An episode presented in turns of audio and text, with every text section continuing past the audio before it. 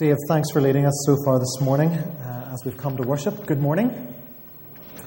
You're very welcome as you join with us. Uh, we're lower on the ground this morning, but it's great that you're here because we're continuing to build a great picture of what we biblically believe God has intended for the church. So, we've started a series a number of weeks ago called Life Together. We're now in part three of that. Uh, Christoph took us off to think of, first of all, two fundamental questions. The first one being, what is the church for? And we concluded by saying that the church is to bless the world by following Jesus wholeheartedly and allowing his beauty to attract people to him. That's what church is for. The second fundamental question that was asked last week was how can we be a church in an increasingly secular culture? In other words, how do we do it? If we believe that the church is to bless the world by following Jesus wholeheartedly and allowing his beauty to attract people to him, well, how do we do it? So that's what we thought last week. We want to be sure that our church is the church God wants us to be. We want to be a community that's living out God's purpose in the times and in the place where God has put us. So today we move on to think about this phrase, each other. So we've started thinking, what's church about? Secondly, how can we be the church in this ever increasing secular society? Well, the next piece that we want to build in is this idea that it's each other.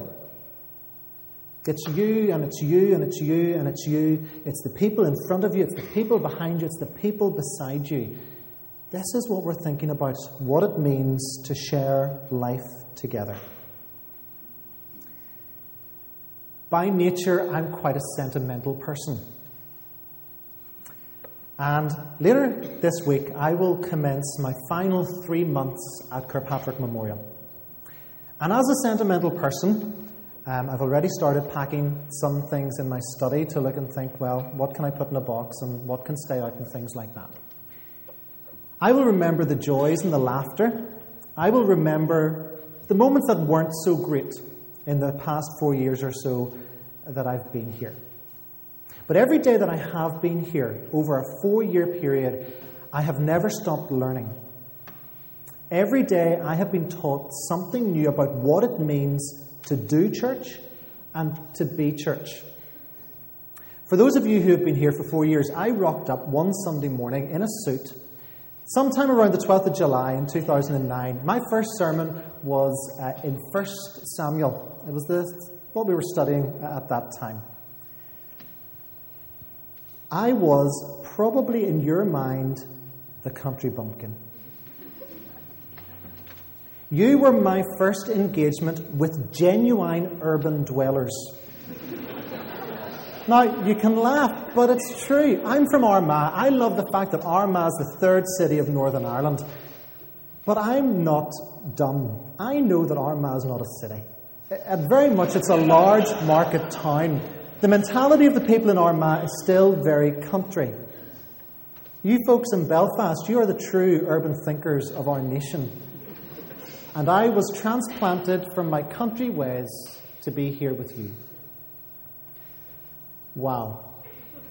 I don't know what the journey's been like for you, but for me, it's been unreal. You see, for me, church was about 100 people gathering together in a building similar to this. I grew up in a Christian community, and everything worked towards the big Sunday event. 11 o'clock to 12 o'clock, that was the moment of church. And everything in the week built up for that. So on Sunday after, or Saturday afternoon, you washed your car so that it would be shining beside all the other shining cars in the car park. You made sure your shoes were shined that night, and you made sure your suit was ready for the next morning, and you'd don it all, and off you'd go with your Bible and your hymn book in hand, and you'd go and you'd be church from 11 o'clock to 12 o'clock. And what was church like? Church was like one psalm, one mission praise song, and two hymns. The mission praise was in there to keep us relevant and up there with the music. But that was church. Long prayers, sermons that were good, but very few that I remember having much of an impact on my life. And as soon as Amen was said at the end of the benediction, within two minutes the place was empty. Everyone was going home to check in on the Sunday roast, and well dare you go over one minute past 12 because the roast will be ruined. It was timed perfection. That is, church was timed perfection. It was the one hour, and that was it. The rest of life you got on with, except for maybe the odd Bible study and prayer meeting thrown in uh, on a Tuesday evening. That's how I grew up thinking of church. And you know, it's quite easy, church. What do you do? You roll up, you do your bit, and you roll out again. That's it. Whenever you meet people from church outside of, of Sunday morning, it's how's the weather? How's the family? Nothing deeper than those normal social questions that anyone would ask you. There was no distinction of being the church Monday to Saturday. There's nothing made it stand out. The only thing that made us stand out as a Christian community was when the gates were open and the doors were open between 11 o'clock and 12 o'clock for Easy Church to roll up and roll out again. But there was one moment in my formative years as a teenager growing up where I did experience something differently in the church that I love, at home, with the people that I hold dearly. Under the vision of a minister we had at home, it was decided that we would hold some form of outreach to our community. And so there was much time in prayer. There was a preaching series getting us ready for this activity that we were going to do. And this wasn't just some let's do something nice. This was genuine let's get together and see where God is leading us. And God led us down the route of door to door leaflet dropping. And so we got together, we prayed together, we worked together.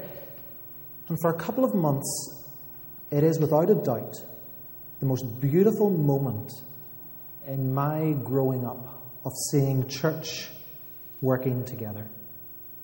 There was no backbiting.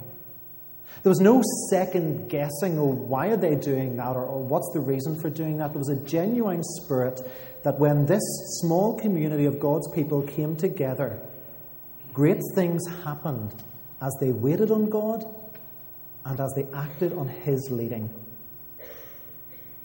So, since coming here four years ago, that little glimmer that I had for a couple of months in my teenage years has grown and developed as I have been here.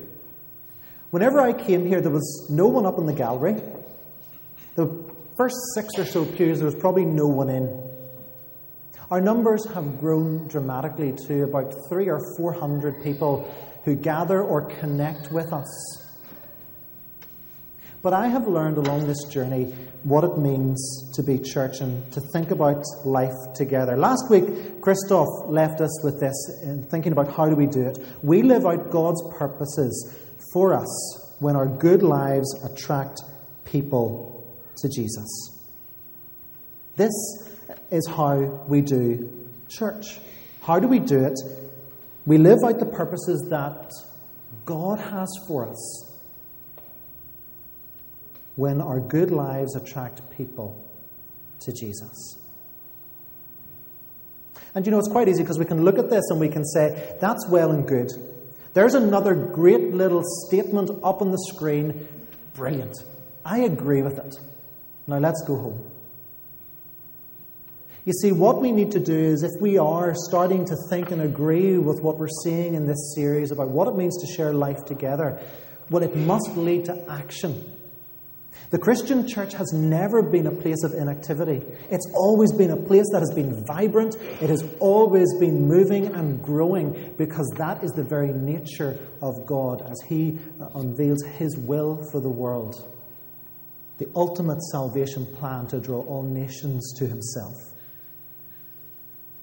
So, what does it mean for us to live in this way in the light of the New Testament times that we're now living? As we think about it in these New Testament times, I want to suggest that you cannot obey the New Testament without other people. Oh. Oh, sorry. I'm looking at a screen here, and there we go. Sorry, thank you. I'm not going to go back over those again. Hopefully, you were catching up. Okay, so New Testament times. I want to suggest to you that we cannot obey the New Testament without other people. Think about that. In everything we understand, from Matthew to Revelation, we cannot live what's contained within those letters, those gospels, those words of encouragement and pictures of what the church should be without each other. The church is not an isolationist movement. It's not about me, it's about us. So, one another, each other. Personal faith has been described recently as one of the biggest traps in the Christian church. Because we think that it's okay to have a private faith because we think that's what God tells us to do. And growing up, that's what I was taught. Read your Bible, pray, and do your best for God in whatever He has given you, but you go and do it. And so a notion of personal faith exclusively has developed within the church that this is all we do. We gather here, we sing, we pray, you hear some preaching, and then you go out and live it in your little life. No, life is much bigger than each individual. God has always intended something bigger than each individual. We are intended for community. And where do we trace this? Well, it starts right in Genesis Adam was not left on his own. Eve was provided. For what purpose? To bring family, to start building a people. Then we have Abraham and Lot. Abraham was told by God to go, and he went. But what did he do? He brought Lot's family with him, and everything of Lot's with him, and together they went as a community to go wherever God would lead them. In Egypt, the people were formed in captivity. They became the children of Israel. They became a, a, particular group of people called Hebrews that just didn't include them, but their identity started to be built in captivity. And then, whenever the 12 tribes of Israel were uh, firmly established as a nation under the kingship of David, in the return of exile, the people were once again established into a nation. And at each point, God was delighted to call them His people. And these communities were never exclusive communities. Every time God has brought about a group of people together, they have never been exclusive. There has always been an open invitation. Laws were created so that the children of Israel could allow those who were not of Jewish birth to come in. God never intended exclusivity in his communities. Well, what about the New Testament? So that's the Old Testament. We see this picture that every time God moves, he moves his people.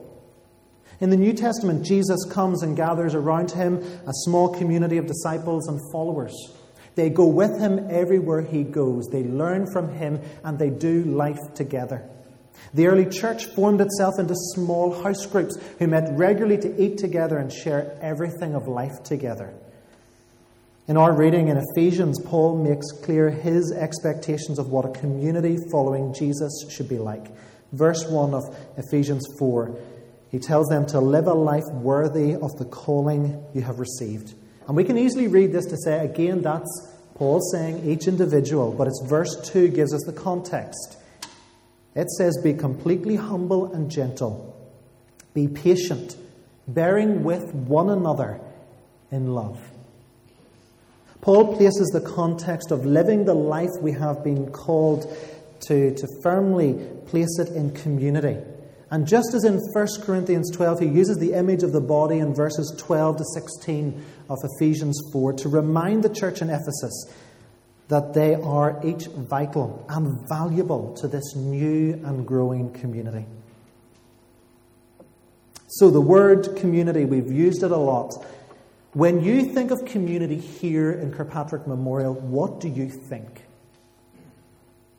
Each of us will have our very own different answers. Some will be positive, and some will be negative. Why will there be positives and negatives? Because we are not a perfect group of people. We are not perfect. All we do is strive to live this life that we've been called to, as shown to us by Jesus Christ. We will all judge by our nature how community life should be through our experiences and our expectations. But as we have thought a little of what life together means already, I hope that we're beginning to see that real community is something the church is about and goes beyond what happens on a Sunday morning and goes beyond the things that divide us, but rather the things that unite us as we share life together and live in the way that God has for us. Don't be convinced by what I'm saying. Let's go to the Bible and see what it says. There are over 50 occurrences in the New Testament where we are taught about how to live the life God wants us to live together. They're there, so we'll go for them. There's a list of them, but each one has something different to say. Mark 5 or Mark 9 verse 50, have salt among yourselves and be at peace with each other.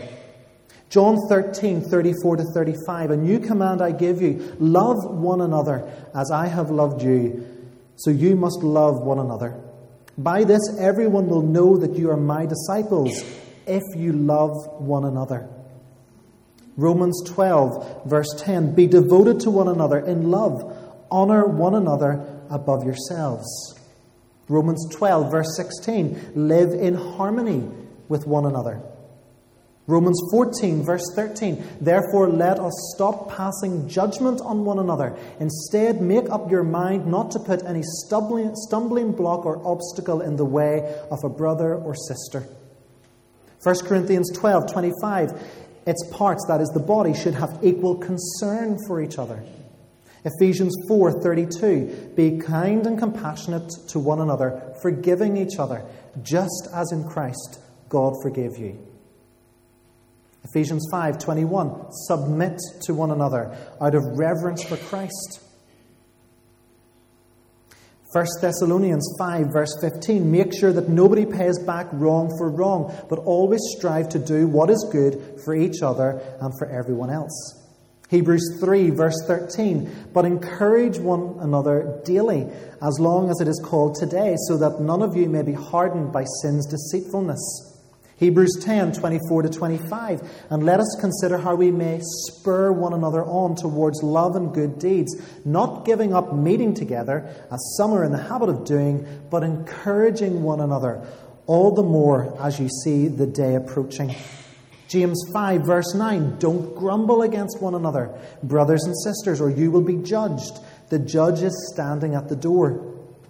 James 5, verse 16 Therefore confess your sins to each other and pray for each other so that you may be healed. The prayer of a righteous person is powerful and effective. 1 Peter 4, verses 8 to 10 Above all, love each other deeply because love covers a multitude of sins. Offer hospitality to one another without grumbling. Each of you should use whatever gift you have received to serve others as faithful stewards of God's grace in its various forms. And finally, 1 Peter 4 or 5 verse 14, greet one another. And by the way, Peter doesn't finish there. He says, greet one another with a kiss of love. Try it out, see how you go. I made no apology for taking four minutes to go through those verses and at that speed because there's no way we could spend time on what this is saying. But do you get the picture of what is required of a New Testament church? One another, each other, no individuals, but together as a community. Confess your sins to each other. Greet each other daily. Encourage each other daily. Greet one another with a kiss of love. From that very quick list, what there can you do on your own? Nothing. It is done with or towards someone else. None of what the New Testament teaches about church can be done on our own. It is about doing it together. And here's the greatest part of it it's not a theological ivory tower. This was designed for everyday normal life. And let's face it, we all know what normal life is like. It's chaotic, it's hectic. At times it can be fast paced, at times it can be slow. At times it can be great, at times it can be darn right annoying. But we are to live as a Christian community in normal life. Let's face it, this is not normal life right now. I don't know how many of you have pews in, in your home and, and sit like this and look at one person live in your front living room. For one moment, don't think what we do between 11 and 1 on a Sunday morning is constituted as normal. Life is out there. That we live as we meet people in the streets, as we text people on our phones and have conversations in many various kinds. We meet people over meals. We meet people over the coffee table at work. We meet people in libraries, at school gates, in clubs and activities that we go to, whether they be sporting or for those in our retiring years. Life happens beyond these four walls. And it's in that life that we are to live our best for Jesus Christ. But we don't do it on our own, we do it together. What kind of life did you expect God had for you? Because whenever I came to faith, the life that I now see that God has for me it's completely different. What do I expect the life God has for me? Well, I believe that God, the life that God has for me is a shared life. It's a growing life and it's a deepening life. And I believe this is what He has for His community. And if you agree with that, that God wants us to share life, He wants us to grow in our greater in, greater in love with Him, and He wants us to go deeper with Him. Well, if you look around you, this gathering is not the place to do that. Church can't do that between 11 and 1. Three to 400 people cannot go deep. They cannot share life in the ways that the New Testament tells us. Rather, as our numbers are too big, we need to think of another way. And as we look at the example and model of the early church, it's about communities, but smaller communities. Communities that come together beyond that one or two hours on a Sunday, who come together to meet and to share life. Don't mishear me. This gathering is great. Because in this gathering, we get a foretaste of what eternity is like as God is gathering people around his throne. We worship together, we pray together, we read together, we study together. But let's face it, unless you're Christoph, as he demonstrated about 10 minutes ago, I don't see anyone else standing up to put up their hand and interact in any other way. That's not how it's designed. But in real smaller communities, we have the freedom to share life at all levels.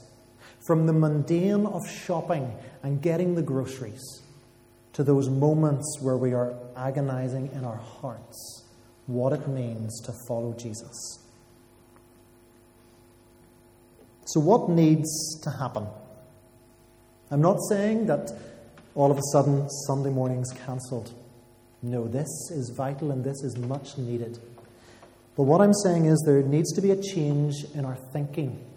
And I want to propose to you that this is the change that needs to be made. We need to start to become intentional people who have an intentional Christianity. Intentional Christianity means that we don't coast. I love this church because it's got a slope. Ever thought about going down it on a skateboard?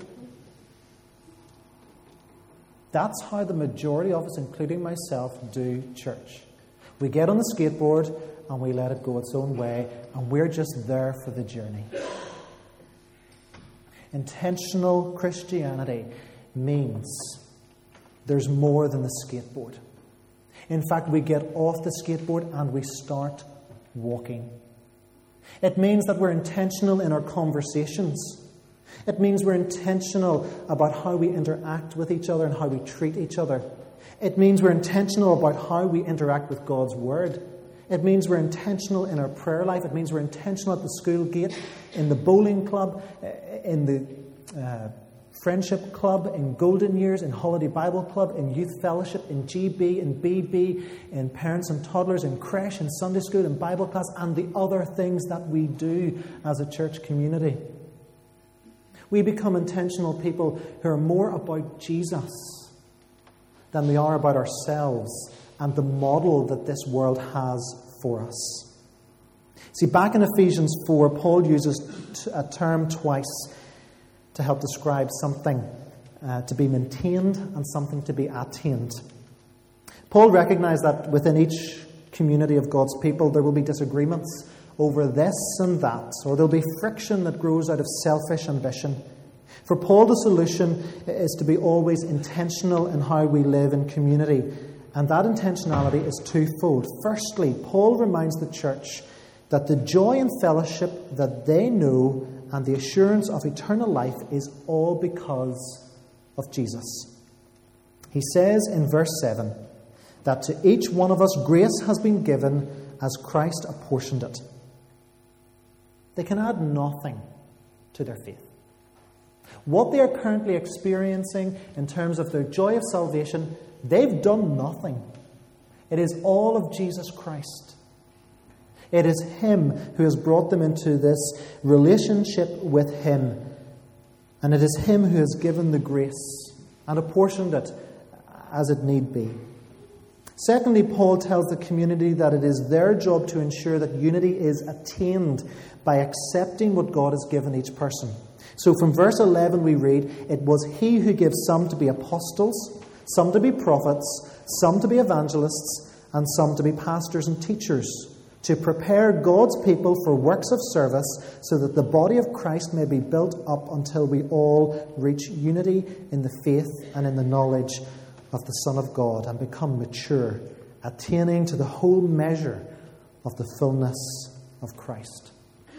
So he's saying in the first instance, your unity is surround, it centers around Jesus Christ because it is He who has brought about your salvation. And secondly, Draw around unity, even though you differ. Remember Jesus Christ because it is He who has apportioned some to be this role and this role, but everyone is vital as He moves on then to give that image of the body of Christ again. Paul saying, Come, community of people, be intentional, be caring, be loving, and allow the world to see your good lives so that they will be attracted to that goodness in Jesus Christ. What, the, what was their purpose? What, what was the purpose of all of this? Paul says, attaining to the whole measure of the fullness of Christ. Their goal was that they were working to what God had for them a greater love, a greater relationship, and the fullness of Christ Jesus. This was their shared purpose. And so, this is our shared purpose. And as we think about attaining to the whole measure of the fullness of Christ, we must be intentional people as a community of God's people.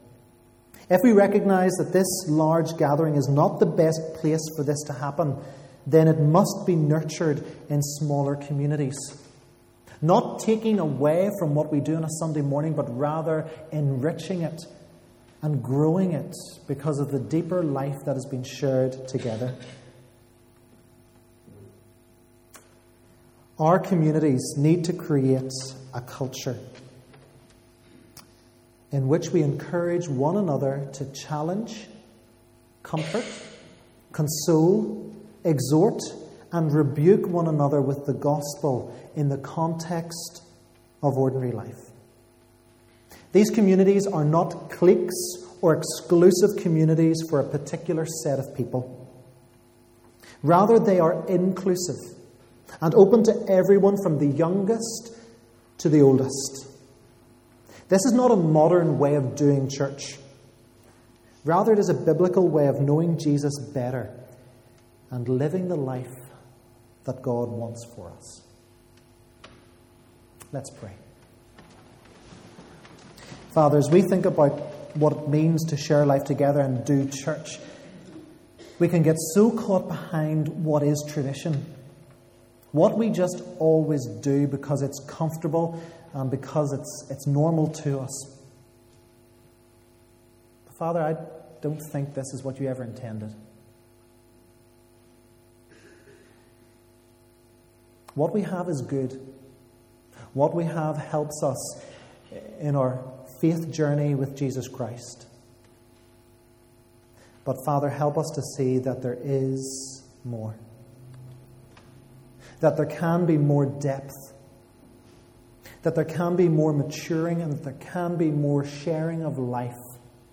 So that we will grow as a community of your people. That the world will look in and not congratulate us, but rather they will see something of Jesus. And they will want it. So take our thinking, take our hearts, take everything that is within us. And Father, continue to renew us and transform us so that we will be the church that you want us to be.